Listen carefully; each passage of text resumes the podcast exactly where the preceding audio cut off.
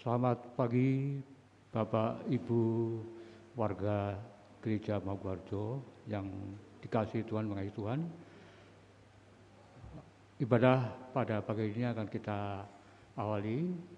Sebelum kita mulai, akan sampaikan warta jemaat GKJ Maguwarjo Minggu 16 Agustus 2020.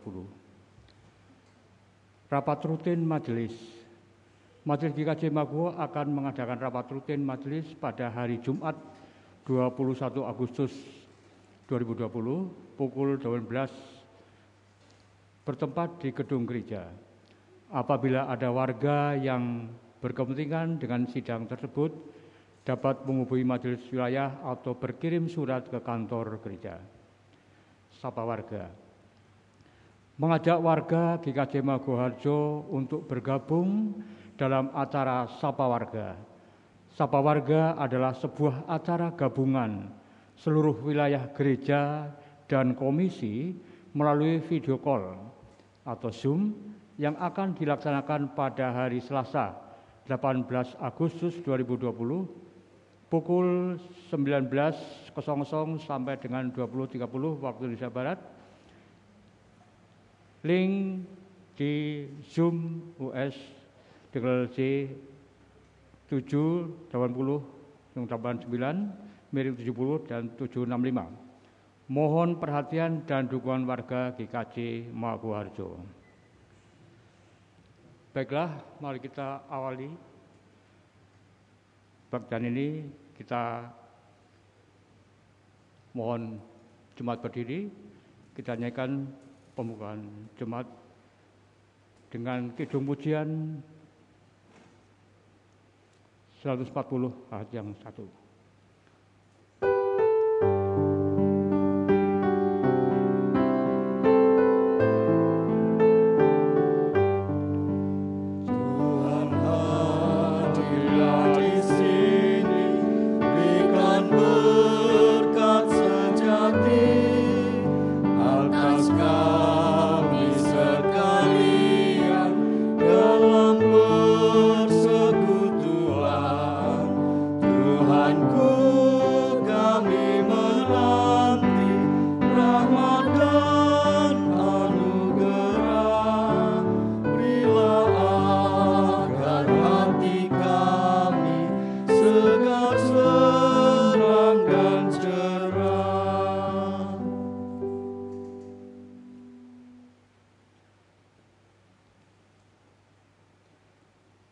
Ibu, dan Saudara yang dikasih Tuhan dan sungguh mengasihi Tuhan, marilah kita mulai ibadah kita pada hari ini. Bersama kita mengaku bahwa pertolongan kita adalah di dalam nama Allah, Bapa yang menjadikan langit dan bumi, Allah yang tidak pernah meninggalkan perbuatan tangannya, Allah yang tetap setia sampai selama-lamanya. Turunlah atas kita semua anugerah dan cinta kasih dari Tuhan kita Yesus Kristus ada pada kita semua. Amin.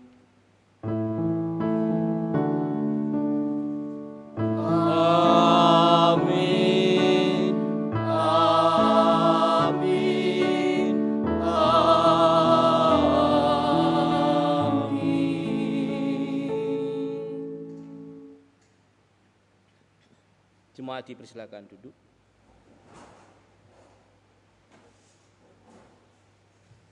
Mari kita bersama memuliakan nama Tuhan dengan bersama kita menyanyikan Kidung Jemaat 389. Besarlah kasih Bapakku.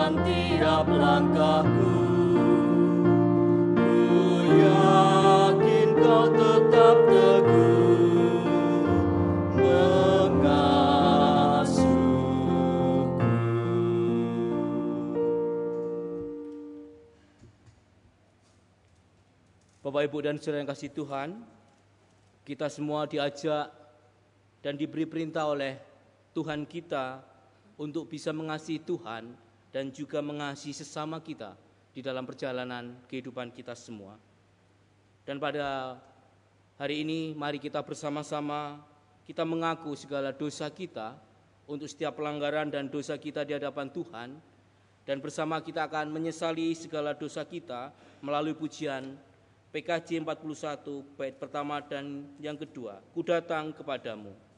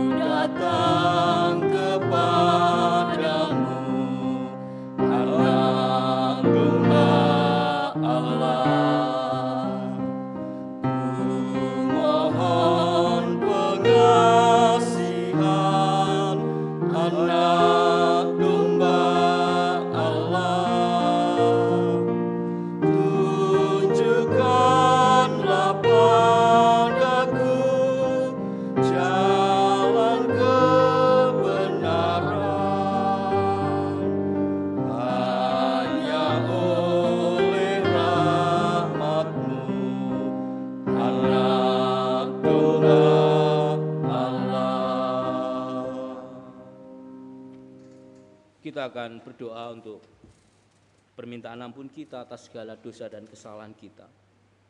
Tuhan kami sadar Tuhan, banyak dosa yang sering kali kami lakukan di dalam perjalanan kehidupan kami.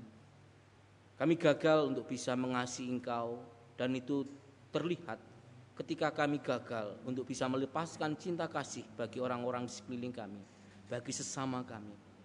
Kami bersyukur Jikalau melalui penebusanmu di atas kayu salib, Engkau berkenan untuk mengakui segala dosa kami. Kami datang untuk memohon ampun. Kami datang untuk menyesali setiap perbuatan dosa yang telah kami lakukan. Di dalam Sang Kristus Tuhan, kami bersyukur untuk penebusan dosa-dosa kami. Amin. Sebagai hamba petunjuk hidup baru pada hari ini terambil dari Roma 8 ayat yang ke-28. Demikianlah petunjuk hidup baru bagi kita semuanya. Kita tahu sekarang bahwa Allah turut bekerja dalam segala sesuatu untuk mendatangkan kebaikan bagi mereka yang mengasihi Dia, yaitu bagi mereka yang terpanggil sesuai dengan rencana Allah. Demikianlah anugerah dari Tuhan. Syukur kepada Allah. Jemaat, saya persilakan bangkit berdiri, kita akan bersama-sama menyanyikan nyanyian kesanggupan. Kidung Jemaat 352.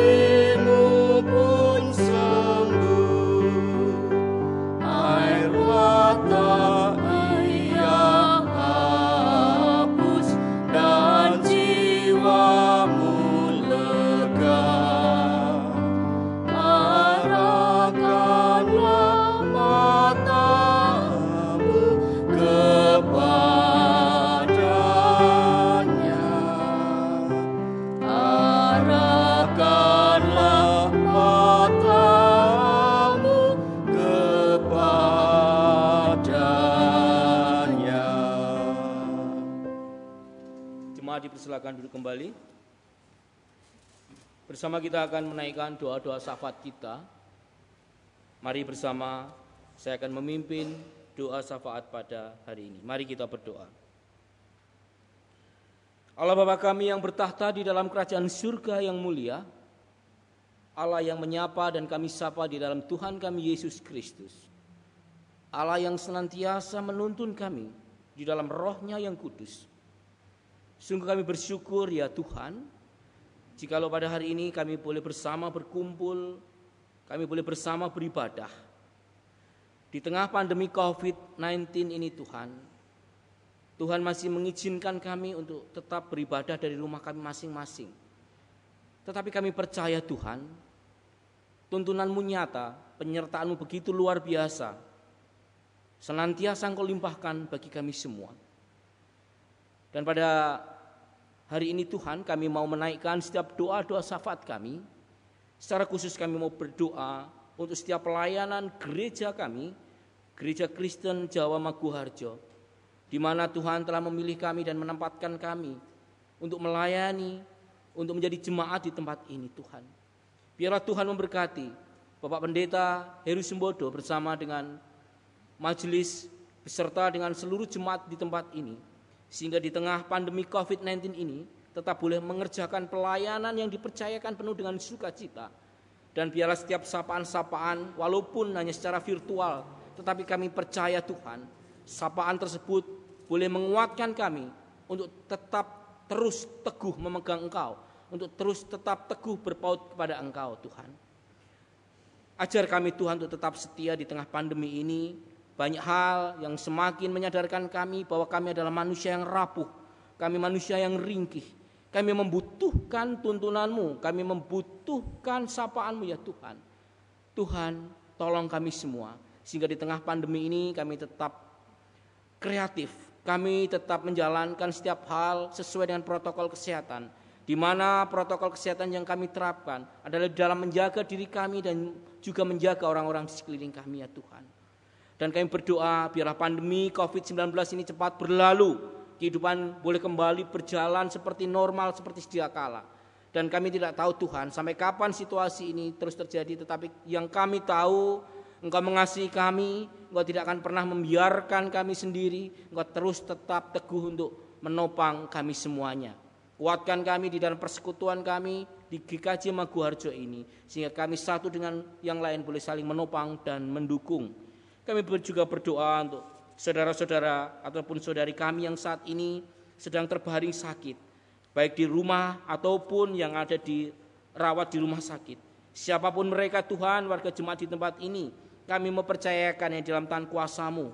Tuhan jamah dengan kuat kuasa darah Tuhan Yesus, sehingga saudara-saudara kami yang saat ini yang sedang mengalami kelemahan tubuh, boleh pulih kembali, dan mereka boleh merasakan bahwa Cinta kasih Tuhan senantiasa nyata bagi kehidupan mereka dan kami percaya Tuhan, saudara-saudara yang ada di sekitar mereka juga terus memberikan bentuk kepedulian dengan terus mendampingi di masa-masa yang sulit ini ya Tuhan.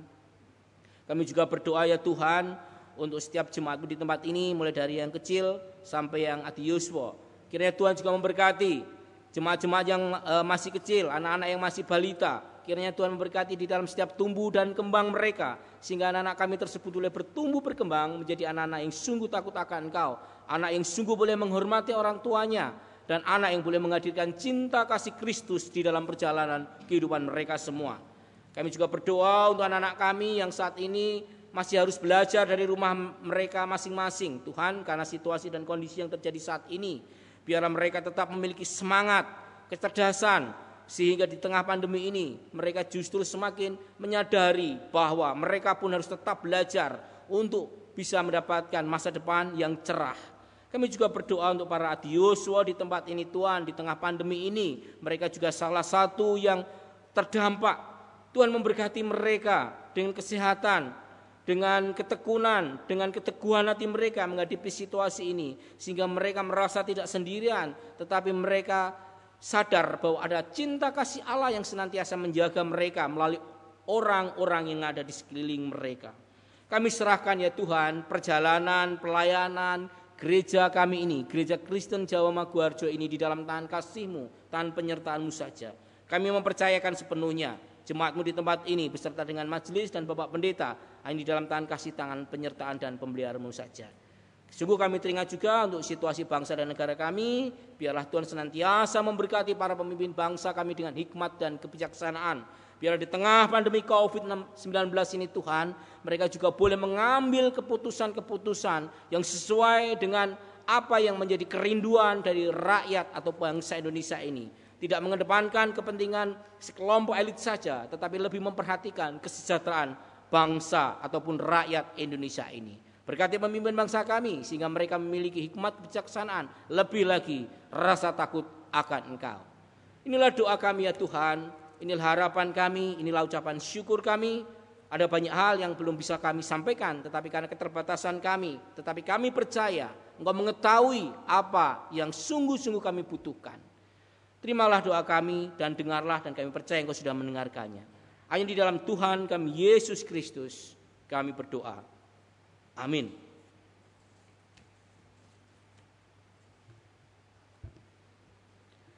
Bapak Ibu Saudara yang terkasih, Marilah kita memberikan persembahan kepada Tuhan dengan berlandaskan pada firman-Nya yang berkata, Pada waktu itu kamu akan berkata, Bersyukurlah kepada Tuhan, panggillah namanya, beritahukanlah perbuatannya di antara bangsa-bangsa, masyurkanlah perbuatan, masyurkanlah bahwa namanya tinggi luhur, bermasmurlah bagi Tuhan, sebab perbuatannya mulia, Baiklah hal ini diketahui di seluruh bumi. Terambil dari Yesaya 12 ayat 4 sampai dengan 5. Persembahan akan kita sampaikan dengan maju ke depan melalui selasar di tengah, kemudian kembali melalui eh, samping kanan dan kiri. Persembahan akan diiringi dengan nyanyian dari NKB 134 bait 1, 2 dan 4. Terima kasih ya Tuhanku.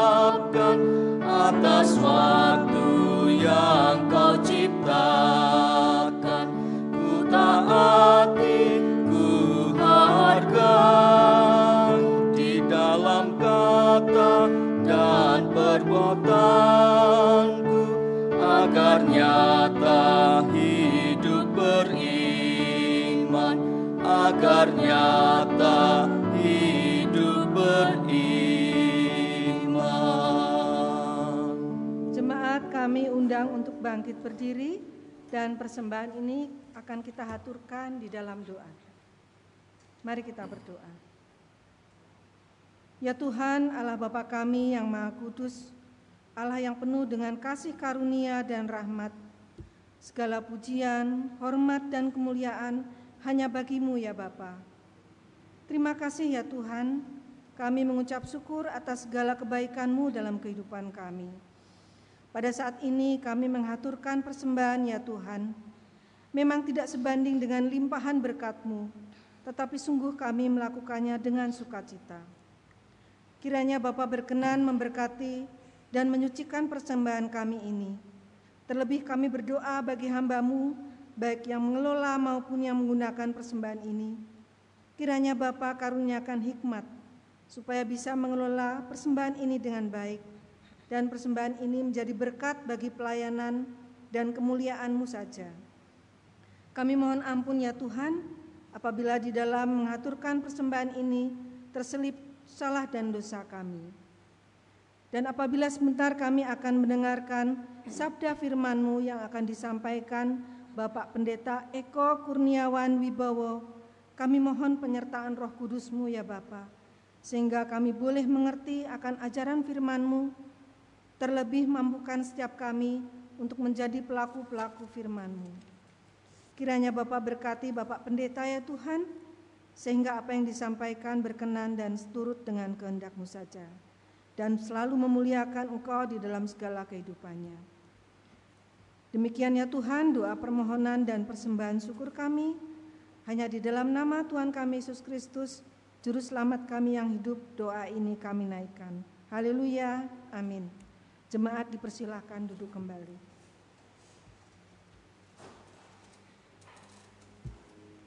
Bersama kita akan membaca dan mendengarkan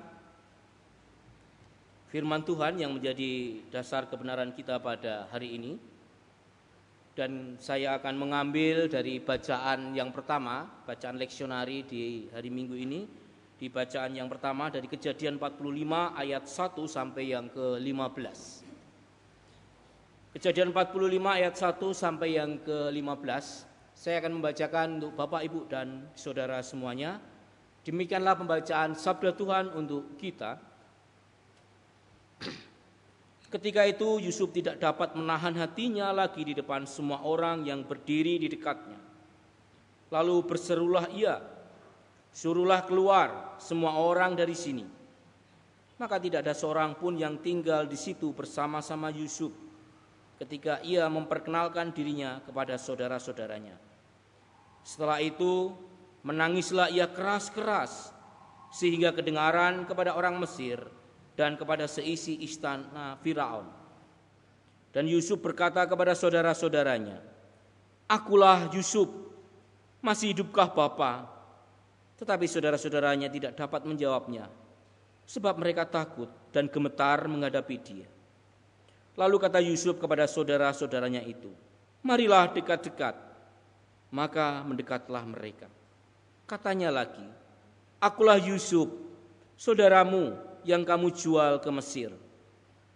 Tetapi sekarang janganlah kamu, saya ulangi lagi, tetapi sekarang janganlah bersusah hati dan janganlah menyesali diri karena kamu menjual aku ke sini. Sebab untuk memelihara kehidupanlah Allah menyuruh aku mendalui kamu. Karena telah dua tahun ada kelaparan dalam negeri ini, dan selama lima tahun lagi orang tidak akan membaca atau menuai. Maka Allah telah menyuruh aku mendahului kamu untuk menjamin kelanjutan keturunanmu di bumi ini dan untuk memelihara hidupmu sehingga sebagian besar daripadamu tertolong.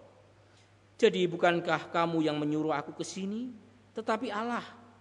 Dialah yang telah menempatkan aku sebagai bapa bagi Firaun dan tuan atas seluruh istananya dan sebagai kuasa atas seluruh tanah Mesir. Segeralah kamu kembali kepada Bapa dan katakanlah kepadanya, Beginilah kata Yusuf anakmu, Allah telah menempatkan aku sebagai tuan atas seluruh Mesir, datanglah mendapatkan aku, janganlah tunggu-tunggu. Engkau akan tinggal di tanah Goshen dan akan dekat kepadaku, engkau serta anak dan cucumu, kambing domba dan lembu sapimu, dan segala milikmu di sanalah kamu memelihara engkau. Di sanalah aku memelihara engkau. Sebab kelaparan ini masih ada lima tahun lagi. Supaya engkau jangan jatuh miskin bersama seisi rumahmu dan semua orang yang ikut serta dengan engkau. Dan kamu telah melihat dengan mata sendiri dan saudaraku Benyamin juga bahwa mulutku sendiri mengatakannya kepadamu. Sebab itu ceritakanlah kepada Bapa segala kemuliaanku di negeri Mesir ini dan segala yang telah kamu lihat. Kemudian segeralah bawa Bapa kemari. Lalu dipeluknyalah leher Benyamin adiknya itu dan menangislah ia dan menangis pula lah Benyamin pada bau Yusuf. Yusuf mencium semua saudaranya itu dengan mesra dan ia menangis sambil memeluk mereka. Sesudah itu barulah saudara-saudaranya bercakap-cakap dengan dia. Demikianlah bacaan sabda Tuhan untuk kita semua dan kita yang berbahagia adalah yang senantiasa tekun untuk membaca, merenungkan dan lebih lagi melakukan firman di dalam kehidupan kita sehari-hari. Haleluya.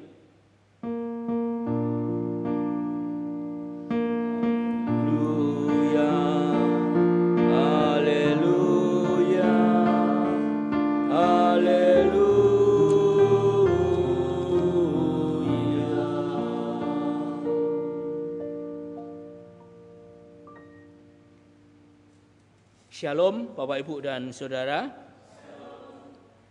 Ya,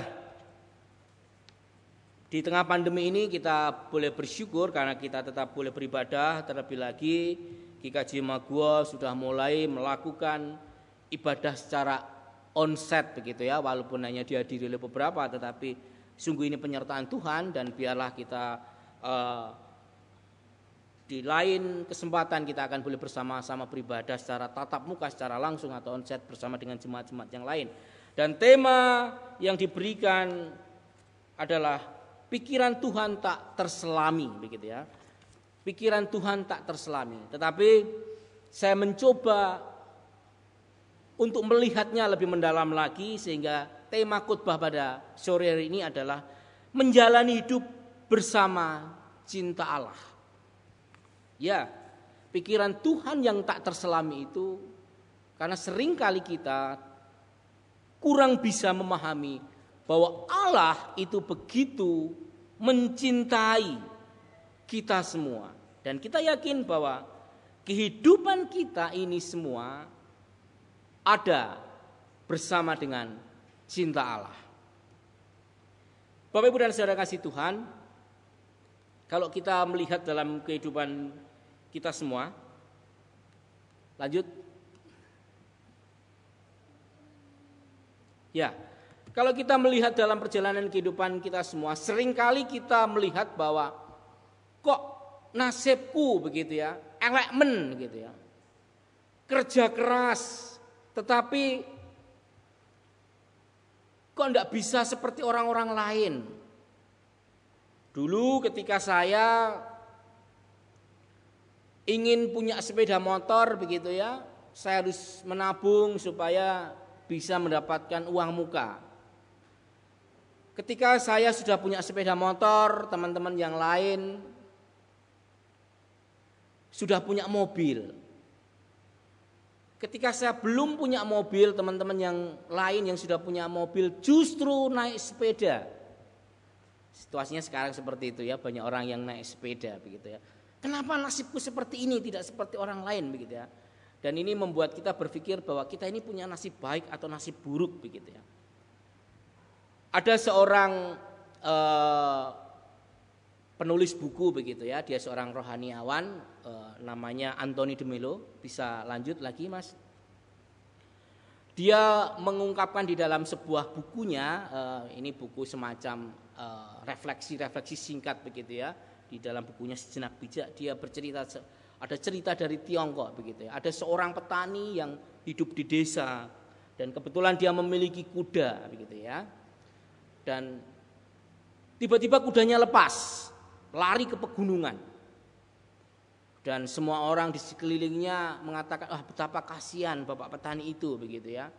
Kemudian petani ini berkata, "Nasib baik atau nasib buruk?" Dan beberapa hari kemudian ternyata kudanya kembali. Dan dari pegunungan itu membawa banyak teman-temannya, artinya teman-temannya kuda begitu ya. Banyak sekali yang datang ke tempat petani itu begitu ya dan betapa senangnya tentu ya petani itu melihat banyak kuda di rumahnya begitu ya. Dan tetangganya pun juga mengatakan wah betapa senang gitu ya. Dan sekali lagi petani ini pun mengatakan nasib baik atau nasib burukkah ini. Dan kemudian sang petani ini yang mempunyai anak, anaknya belajar naik kuda yang masih kecil begitu. Dan ketika belajar naik kuda terjatuh sehingga mengakibatkan kakinya patah. Dan kaki yang patah ini membuat eh, agak sedikit cacat begitu ya sehingga berjalannya tidak seperti anak-anak yang lain begitu ya. Dan kemudian tetangga-tetangganya pun mengatakan betapa kasihannya dia begitu ya. Dan sekali lagi petani pun mengatakan nasib burukkah atau nasib baikkah ini begitu ya. Dan beberapa waktu lama kemudian karena di negara tersebut atau di kerajaan tersebut sedang perang dan membutuhkan sekali banyak tenaga-tenaga muda sehingga mereka mencari ke desa-desa. Dan ketika sampai di tempat petani ini, mereka membutuhkan anak-anak muda yang sehat. Dan karena melihat anak muda ini sedikit cacat begitu ya, jalannya tidak eh, bisa seperti teman-temannya yang lain, kemudian ditinggallah si anak muda ini. Dan Orang-orang eh, kampung pun berkata lagi, wah betapa beruntungnya anak muda tersebut tidak maju ke perang. Kemudian sang petani ini berkata lagi, nasib burukkah atau nasib baikkah ini. Artinya Bapak Ibu dan saudara kasih Tuhan, dari cerita ini Anthony de Mello sebenarnya sedang mengatakan bahwa hidup ini bisa diratapi ketika terjadi sesuatu yang menimpa dalam hidup kita sesuatu yang mungkin kita anggap buruk, mungkin kita anggap jelek begitu ya. Sehingga kita pun akan meratap dan mengatakan ini ada nasib buruk gitu ya. Tetapi ternyata begitu ya. Nasib buruk ini bisa menjadi sesuatu yang baik. Bisa berjalan menjadi yang baik. Artinya bahwa hidup ini tidak bisa dilihat sepotong-sepotong. Cara Allah melihat itu jauh lebih luas. Dan kita sebagai orang yang percaya, kita harus meyakini bahwa Allah menjadikan kita ini baik. Ingat, ketika Allah menciptakan semesta ini, Allah memberkatinya dan Allah betapa senang karena semua ciptaannya baik begitu ya. Dan mari kita belajar bahwa baik sesuatu yang buruk, baik sesuatu yang baik, ada sesuatu di balik itu yang sedang dikerjakan Allah bahwa Allah sebenarnya mencintai kita semuanya. Lanjut. Kalau kita membaca perikop kita pada sore hari ini atau pagi hari ini, kita melihat bahwa perjalanan dari seorang Yusuf itu begitu penuh liku-liku. Betapa dia disayang begitu ya oleh bapaknya begitu ya, oleh Yakub begitu ya. Dia dianiaya oleh saudara-saudaranya karena iri begitu ya dan harus dijual masuk ke sumur kemudian Diania dimasukkan ke sumur dijual untuk dijadikan budak kemudian dijual kepada Pontifar disayangi kemudian difitnah oleh istri Pontifar sampai masuk penjara dan di penjara mendapat kepercayaan. Dan akhirnya sampai menjadi orang kedua di tanah Mesir. Artinya bahwa hidup Yusuf ini menjadi sebuah prototipe atau contoh bagi kita bahwa Allah begitu luar biasa cintanya bagi kita. Ketika kita sungguh meyakini bahwa ketika kita menjalani hidup ini ada cinta Allah yang senantiasa membersamai perjalanan kehidupan kita semua. Setidaknya ada tiga hal yang akan bersama-sama kita renungkan dari bacaan yang sudah kita baca tadi. Yang pertama, ketika kita sadar bahwa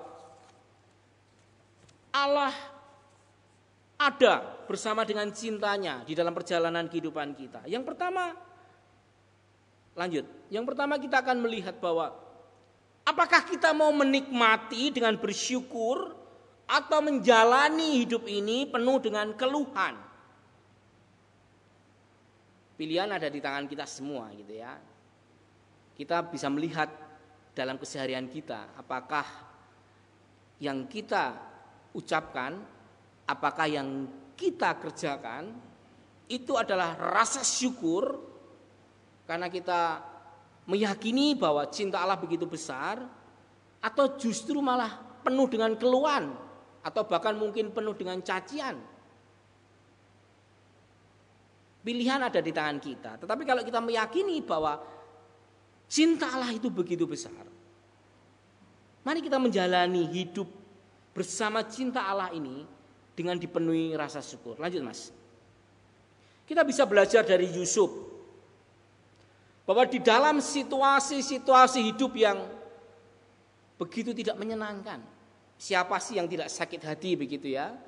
Ketika kita mempunyai kakak-kakak gitu ya yang membuli gitu ya. Bahkan tidak hanya membuli secara uh, verbal atau secara kata-kata tetapi sudah menggunakan fisik bahkan sampai dijual begitu ya.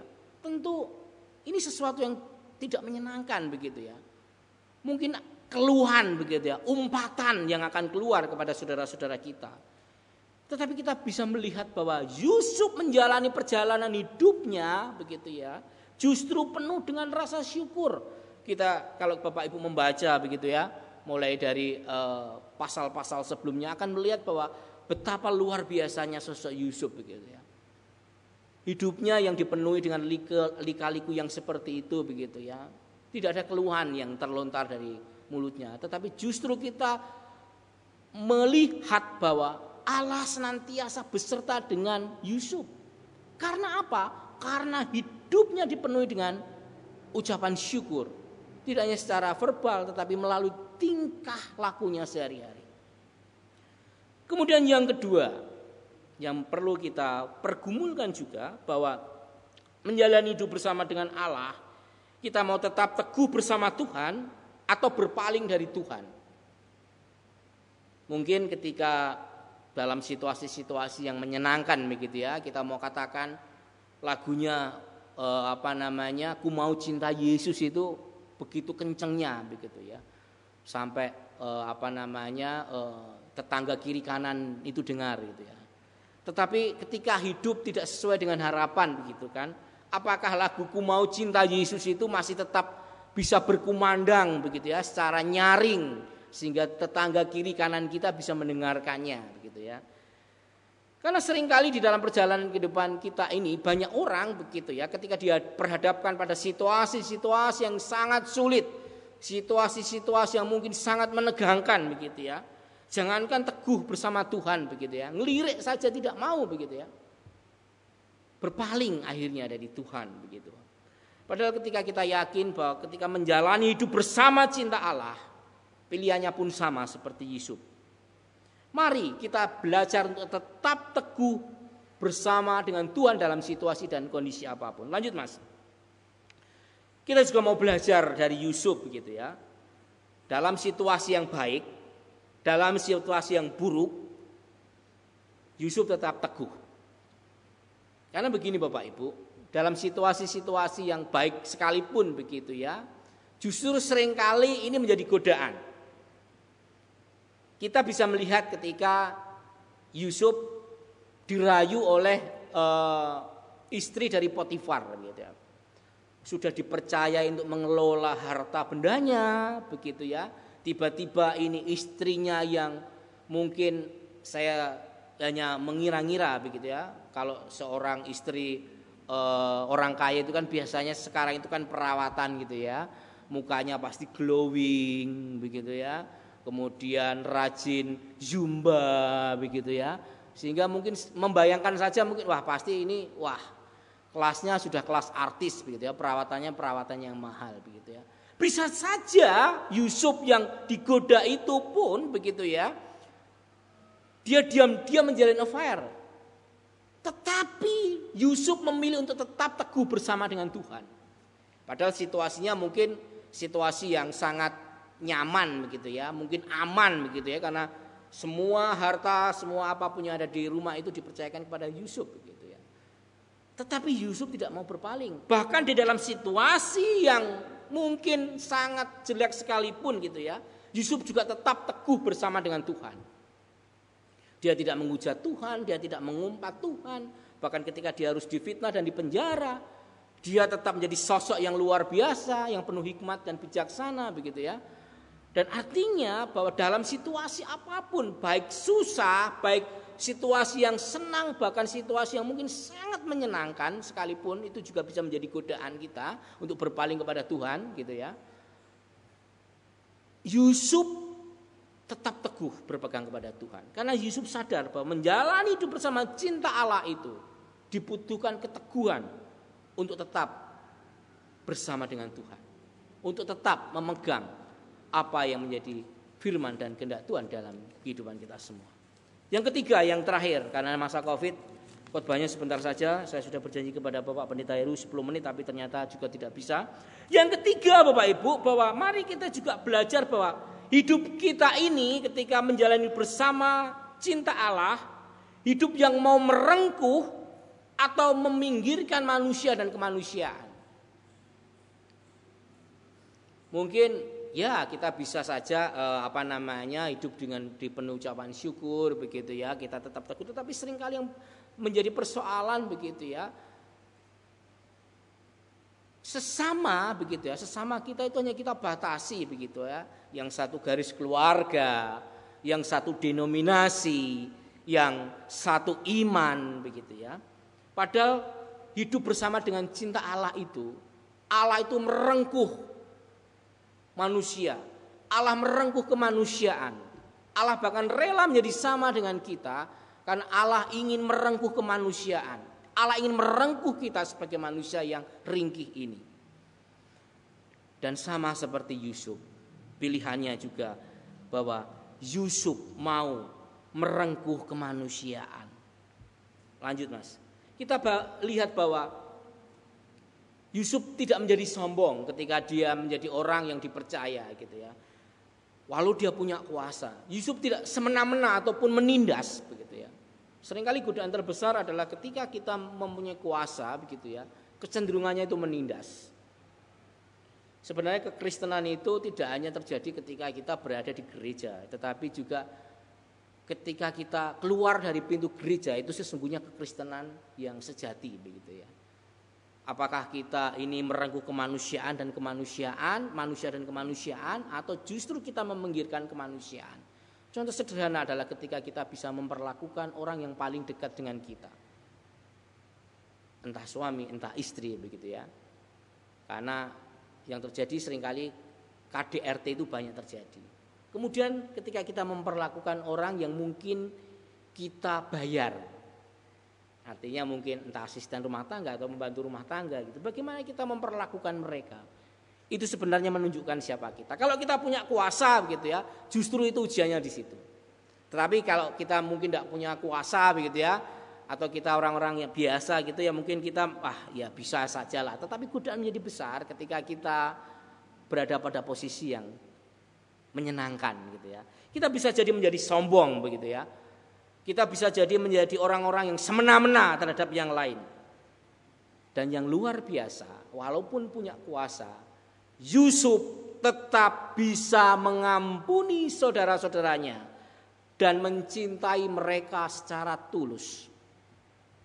Kita bisa bayangkan kok kalau kita uh, terapkan dalam kehidupan kita begitu ketika kita sudah punya kuasa oh titenono gitu kan sering kali orang Jawa kan seperti itu kan titenono dan betul ketika dia sudah berkuasa apa yang terjadi? Ah, jangankan mau apa namanya menegur gitu ya. Melihat saja sudah tidak mau. Ora eling zaman biyen po gitu kan, sering kali seperti itu. Apakah orang Kristen ada? Saya yakin ada. Tetapi saya yakin di GKJ Meguo tidak ada. Amin ya Bapak Ibu. Amin. Oke, ya.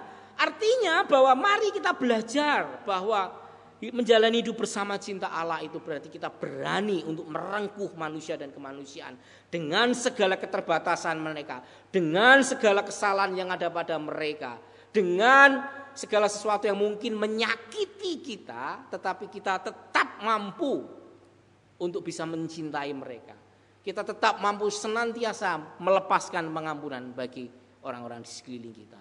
Itu yang namanya bisa merengkuh. Jadi ketika kita mau merengkuh manusia atau kemanusiaan, nggak perlulah kita terlalu muluk-muluk begitu ya. Saya mau ya baik-baik saja ya. Saya mau nyumbang di sana gitu ya itu baik. Tetapi kita perhatikan saja dari yang mulai dari sekeliling kita ya. Hal-hal yang kecil, hal-hal yang sederhana. Karena mungkin justru dalam keseharian kita itulah rengkuhan kita, sapaan kita bagi orang-orang sekeliling kita itu menjadi tanda bahwa cinta Allah itu hadir dalam kehidupan kita. Bapak Ibu dan kasih Tuhan, ya kita yakin bahwa Hidup ini penuh dengan misteri. Bahwa bisa saja kita merasa bahwa nasib kita baik, bisa saja kita merasa nasib kita buruk, tetapi satu hal yang harus kita lihat, mari kita tidak melihat itu secara sepotong-sepotong, tetapi kita melihat bahwa hidup kita ini, menjalani kehidupan kita ini, kita bersama dengan cinta Allah. Dan cinta Allah tersebut menjadikan kita senantiasa menjadi orang-orang yang mampu bersyukur di dalam segala situasi. Dan cinta Allah itu juga membuat kita tetap teguh menjalankan apa yang menjadi kehendak atau firman Tuhan. Dan cinta Allah tersebut yang membuat kita mampu untuk merengkuh manusia dan kemanusiaan. Kita belajar dari Yusuf dan juga belajar dari Allah sendiri di dalam Yesus.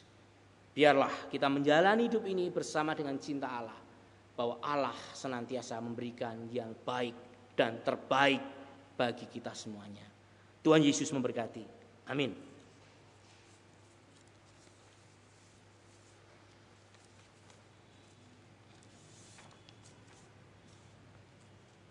Kita masuk dalam saat hening kita.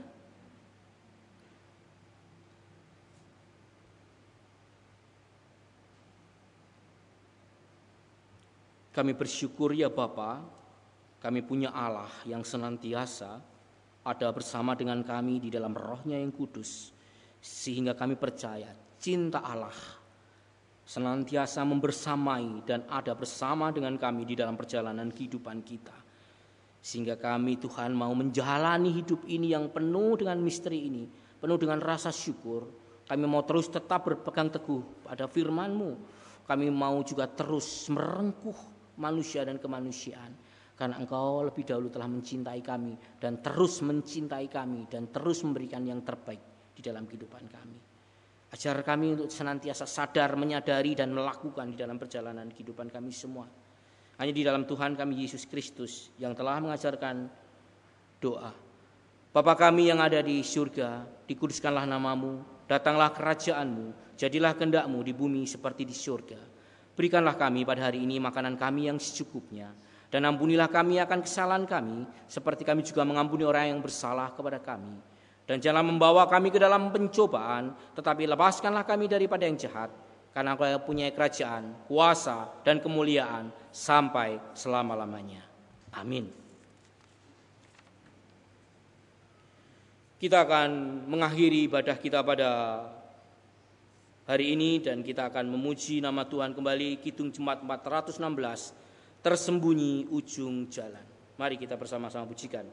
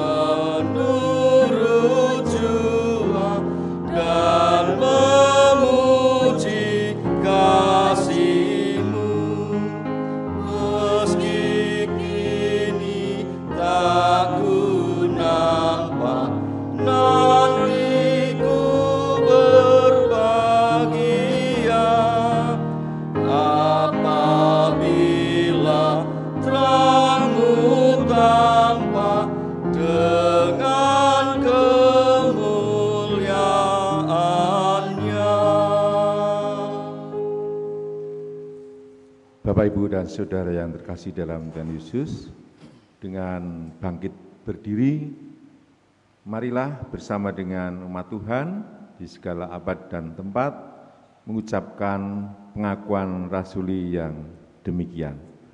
Aku percaya kepada Allah, Bapa yang Maha Kuasa, Kalik langit dan bumi, dan kepada Yesus Kristus, anaknya yang tunggal Tuhan kita, yang dikandung daripada roh kudus, lahir anugerah darah Maria, yang menderita di bawah pemerintahan Pontius Pilatus, disalibkan, mati dan dikuburkan, turun ke dalam kerajaan maut. Pada hari yang ketiga, bangkit pula dari antara orang mati. Naik ke surga, duduk di sebelah kanan Allah, Bapa yang Maha Kuasa, dan akan datang dari sana untuk menghakimi orang yang hidup dan yang mati. Aku percaya pada roh kudus, gereja yang kudus dan am, persekutuan orang kudus, pengampunan dosa, kebangkitan daging, dan hidup yang kekal. Jemaat yang sungguh dikasih Tuhan dan mengasihi Tuhan, kita akan mengakhiri ibadah kita pada hari ini dan bersama sebelum kita menerima berkat dan pengutusan kita berdoa terlebih dahulu. Tuhan bersyukur kami untuk penyertaan-Mu yang luar biasa di dalam ibadah kami pada hari ini. Kau hadir di tengah-tengah kami menyertai dan menuntun kami semuanya. Biarlah firman yang kami dengar boleh kami lakukan di dalam hidup kami semuanya. Untuk jemaat yang dikasih Tuhan bersama dan terimalah berkat dari Tuhan. Tuhan memberkati engkau dan melindungi engkau. Tuhan menyinari engkau dengan wajahnya dan memberi engkau kasih karunia.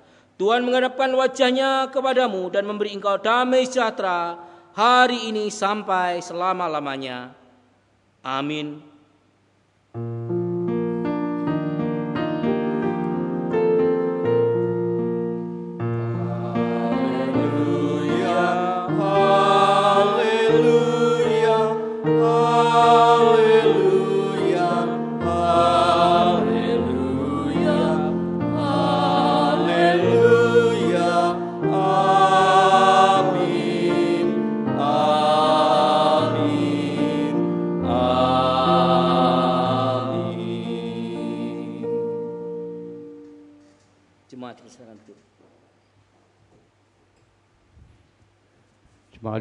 Dipersilakan untuk doa pribadi.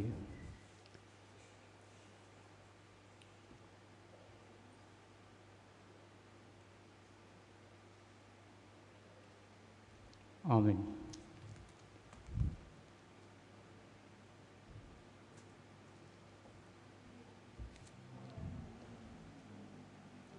Majelis Gereja mengucapkan terima kasih kepada Bapak Pendeta Eko Kurniawan Wibowo yang telah melayani ibadah pada hari ini.